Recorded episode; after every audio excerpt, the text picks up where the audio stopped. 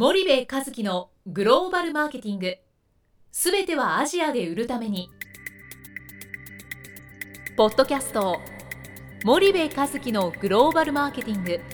すべてはアジアで売るためには過去10年間で1000社以上の海外展開の支援を行った森部和樹がグローバルマーケティングを分かりやすく解説します。グローバルマーケティングとは世界のニーズに応えて利益を上げること。アジアで売るためにはものづくりプラスグローバルマーケティングを武器とした戦略を持たなければなりません。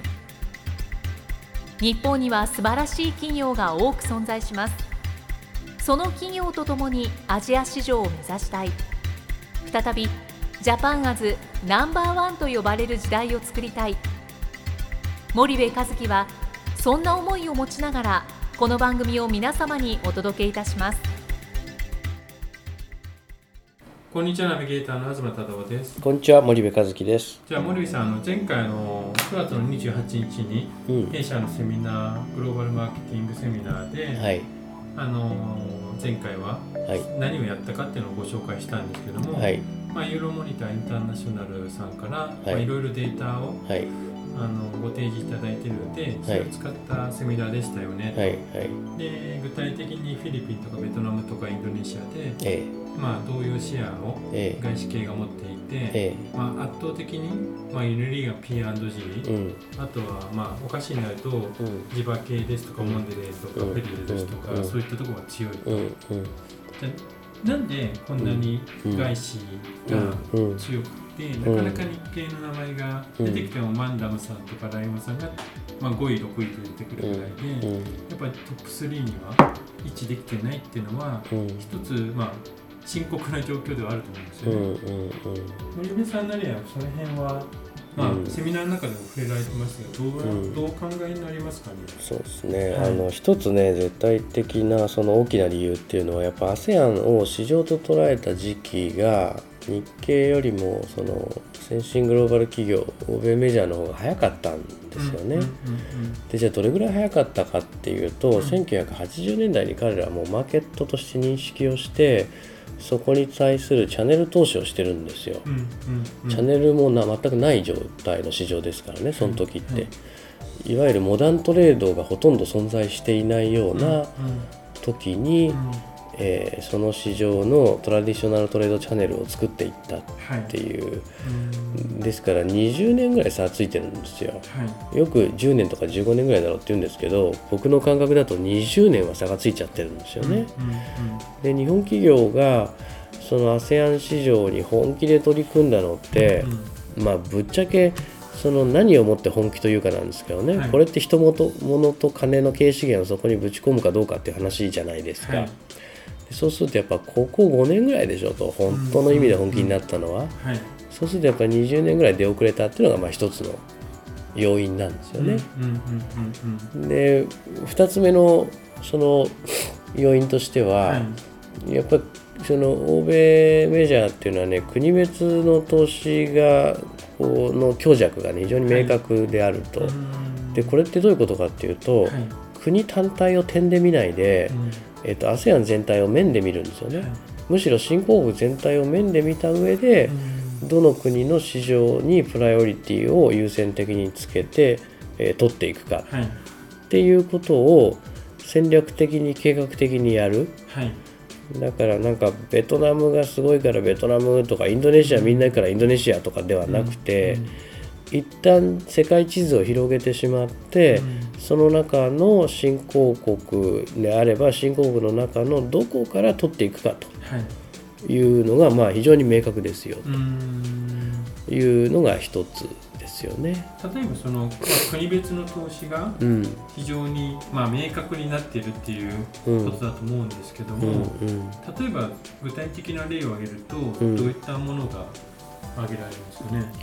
例えば、えー、と紙おむつのねはい。市場なんかで言うと、はい業界なんかで言うと、まあ、ユニチャームって日本で最もグローバル化している紙おむつメーカーがあるじゃないですか、で彼ら以上にグローバル展開成功している紙おむつメーカーはないので、はい。まあ、ユニチャームは日本一なわけですよね、でそのユニチャームって ASEAN の中では圧倒的なんですよ。はい。P&G 全くかなわないんですよ、うん。で一部フィリピンという市場が例外があるんですね。はい。でこれはなぜかっていうとフィリピンってちょっと欧米寄りなあの会社であって、うんやっぱアメリカンファーストジャパニーズセカンドみたいなところがあるんで、うんフィリピンは例外として載せとあの置いといたとしてもね、はい。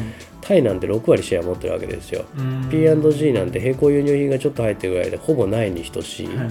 でマレーシアだって23%のシェア持ってて、うん P&G なんて5%ぐらいなんですよね、うん。それもね並行系だったと思います。おむつ今ほとんどやってなかったかもしれない、でインドネシアなんかもユニチャームが6割持ってて、うん。P&G なんてのは9割ぐらい、うん。でベトナムでも40%持ってて P&G はもうほほぼ並行品ぐらいなんでパーセあのシェアに出てこないと。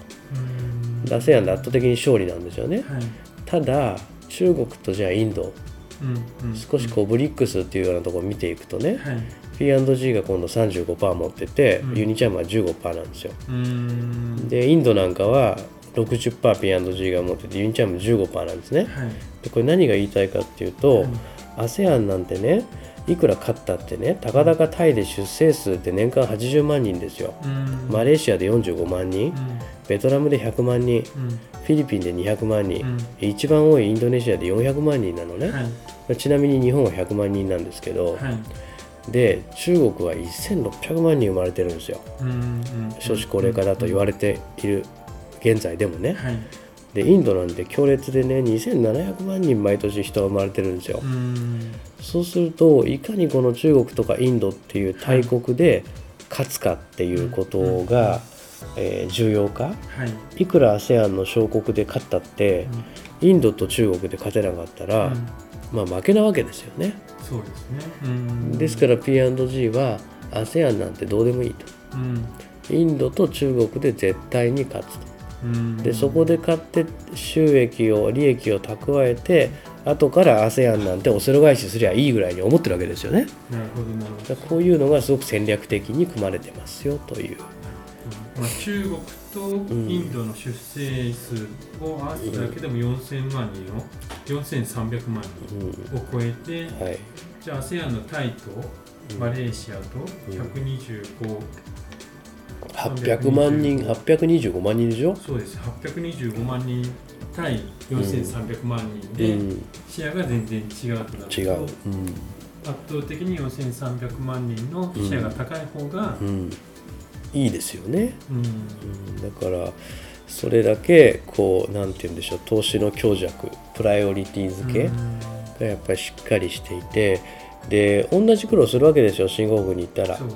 そしたらその同じ苦労でどれだけのその効果を上げれるか、はい。で効果の天井が低いところ狙うよりも高いところ狙った方がいいわけじゃないですか、うんうんだからそういうのが非常に戦略的なのがまあ欧米メジャー。なるほど。さっきあの森部さんが、まあ、うん。中国とインドはい。にプライオリティを置いて、はい。まあ、ASEAN はい。最後にオセロ返しすればいいんじゃないかってはい。P&G は思ってるってい。うことをコメントいただいてるんですけど、それってちょっともう少しうん。具体的にどういううんことなのかって想像になるのかもしれないですけど、うん。うん。森部さんなりの考えを教えていただければと思うんですけど、うん。結局その中国とかインドとかの、えー、と出生数の高い国マーケットシェアあの市場規模の大きい国で勝つっていうことはそれだけ売り上げが上がって利益が上がりますようん。ね。そうするとその後、えー、と ASEAN の小国で大々的にプロモーション投資ができるわけじゃうんないですか。はいはい。そうすると後発で入ったとしても、インドとか中国の実績をこう持ち込んでいけるわけですから、うんうんうん。あので利益が出てるわけですからね、はいそこに投資をしやすいですよね、だから P&G はそういうことを考えてるんではないかなと。これは僕のあくまでの想定ですけどもね、あのそんな風なあの印象僕だったらそうすると思ってるっていう意味うん。で。そうするとユニチャームとしては今高いシェアを持ってるけども、うん。これが P&G がうん。本気で投資をしてきたら、うん。まあ、ひっくり返される可能性が全然ありますよと。うん。で特にその ASEAN のね上位中間層以上ってみんな華僑じゃないですか。はいでその人たちがあの中国の影響を受けるわけですよね。ですから中国で勝つっていうことは ASEAN で勝つためにはまあ非常に重要な要素だし、今の中国の影響力今のインドの影響力うんがそのまま10年後にあるかっていうとそうじゃなくてもっと大きなものに変わってるはずですよね。すね。10年前の中国の影響力と今の中中国の影響力比べたらもう比べ物にならないわけですから,、うんそういうこともまあしっかり計算に入れて、うんうん。えーこういう国別投資の強弱を決めてるんだろうなと僕は思ってるんですけどね。なるほど。じゃあ、うん。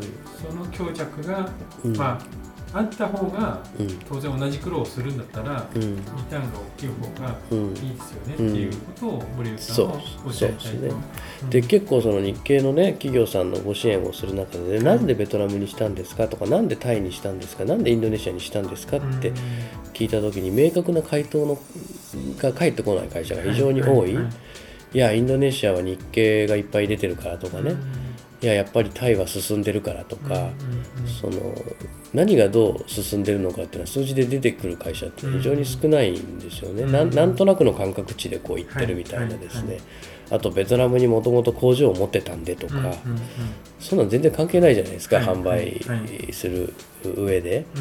ですから国を選んだ理由が、まあ、全くこう明確じゃないまま進んでうんいるケースが非常に多く見受けられる。うん。うんでそこにロジックなかったら戦略もクソもないじゃないですか、うんうん。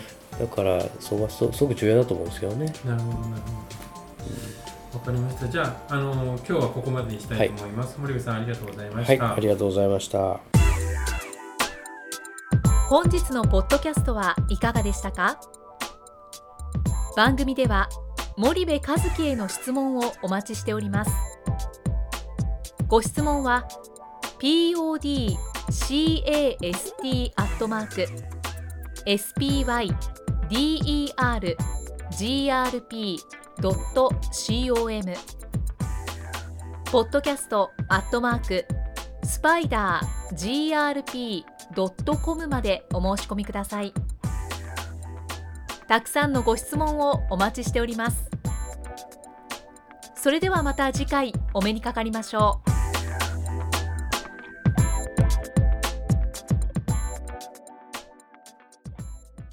森部和樹のグローバルマーケティングこの番組はスパイダーグループの提供によりお送りしました。